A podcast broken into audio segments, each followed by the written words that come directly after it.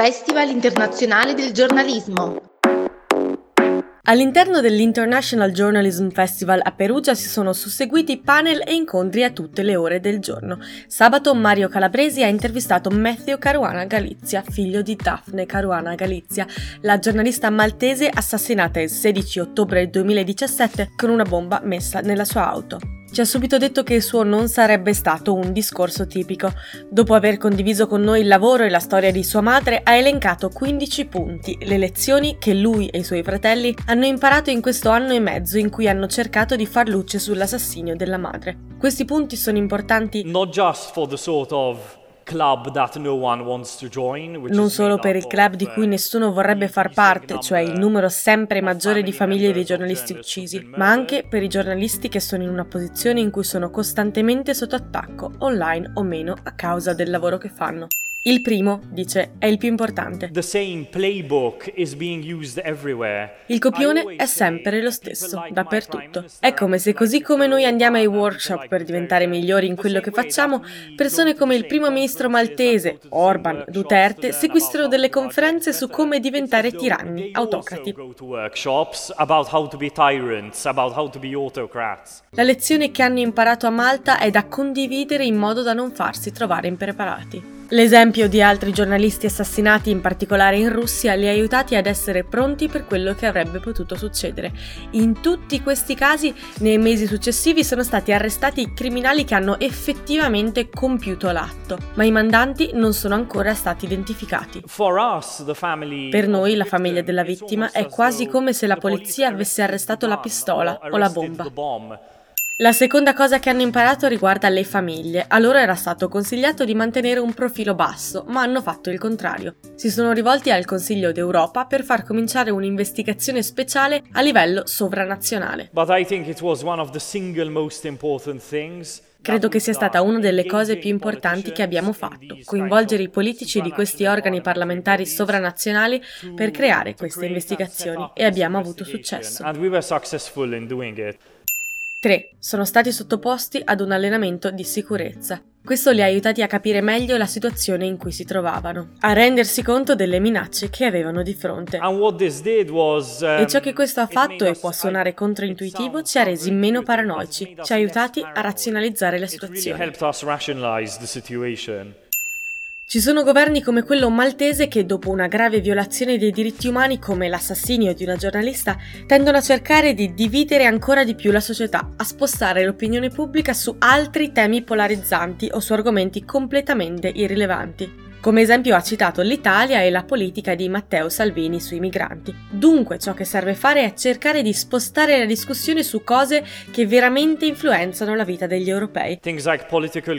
Cose come la corruzione in politica, la lotta contro il riciclaggio di denaro, la lotta alla criminalità organizzata. Queste sono cose che influenzano per davvero il nostro sistema politico e le vite delle persone. Ed è anche il lavoro del giornalista quello di non farsi trascinare agli estremi.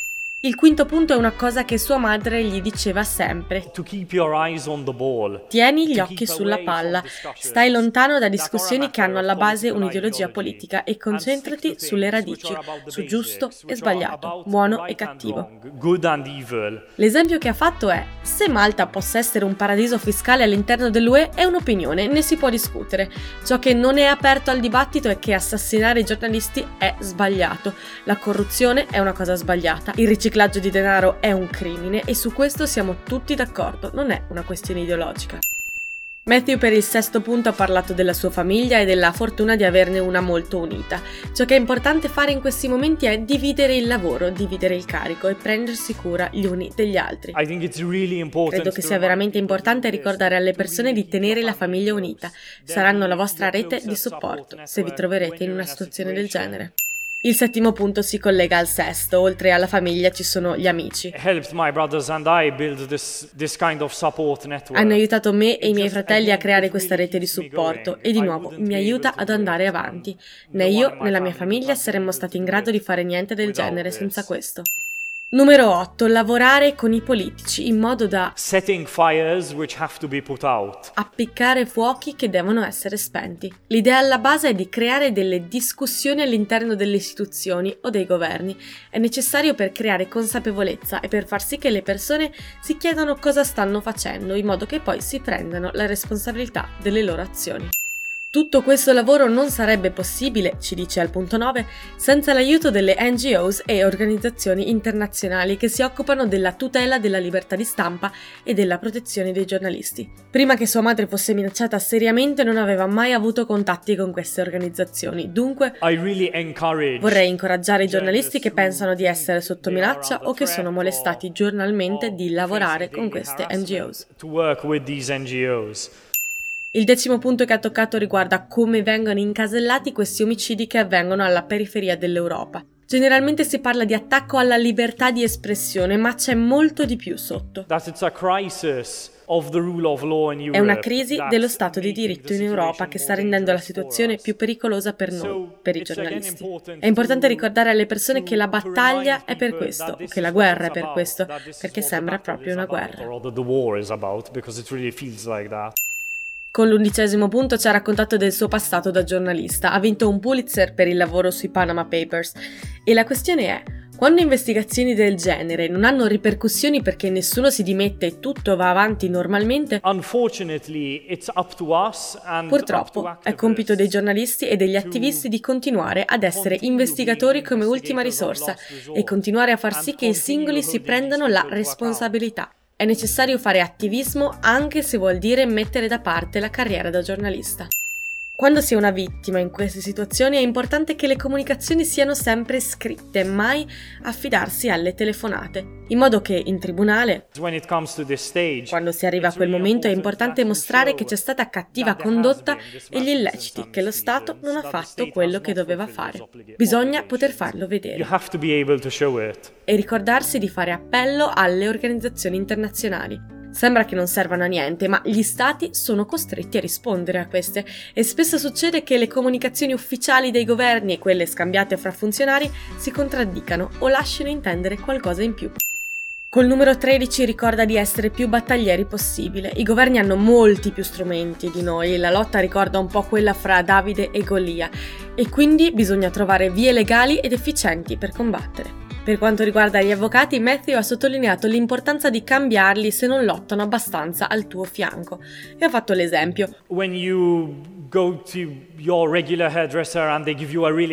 Quando vai dal tuo solito parrucchiere e ti fa un taglio brutto, lo cambi subito e non ci torni. Dovreste fare la stessa cosa con il vostro avvocato. Il quattordicesimo punto riguarda le campagne di discreditazione preventiva. Alcuni non perdono tempo ad attaccare i giornalisti dopo ogni pezzo che esce, agiscono alla radice fanno, ci dice, un attacco enorme alla loro credibilità, creando danni seri alla reputazione del reporter, in modo che la gente non creda più in loro e non li ascolti più. I giornalisti sono in una posizione scomoda in cui dobbiamo essere come politici o membri della famiglia reale ed essere molto attenti a come ci comportiamo nella vita pubblica, per essere certi che niente di ciò che facciamo potrebbe essere materiale per essere screditati da parte delle persone su cui scriviamo E quindi cercate di non fare niente che rovini la vostra reputazione, ma siate consapevoli che questi attacchi saranno probabili. Il punto finale, numero 15, ci riporta alla necessità di avere una comunità di supporto fatta di attivisti e giornalisti. Non possiamo lavorare in uno spazio vuoto, dipendiamo da questo ecosistema di commentatori politici, attivisti, politici, che creino una discussione sul nostro lavoro in modo che abbia delle ripercussioni e che sollevi una risposta civica. Tutte queste sono cose a cui Matthew Caruana Galizia non aveva mai pensato prima che sua madre fosse assassinata.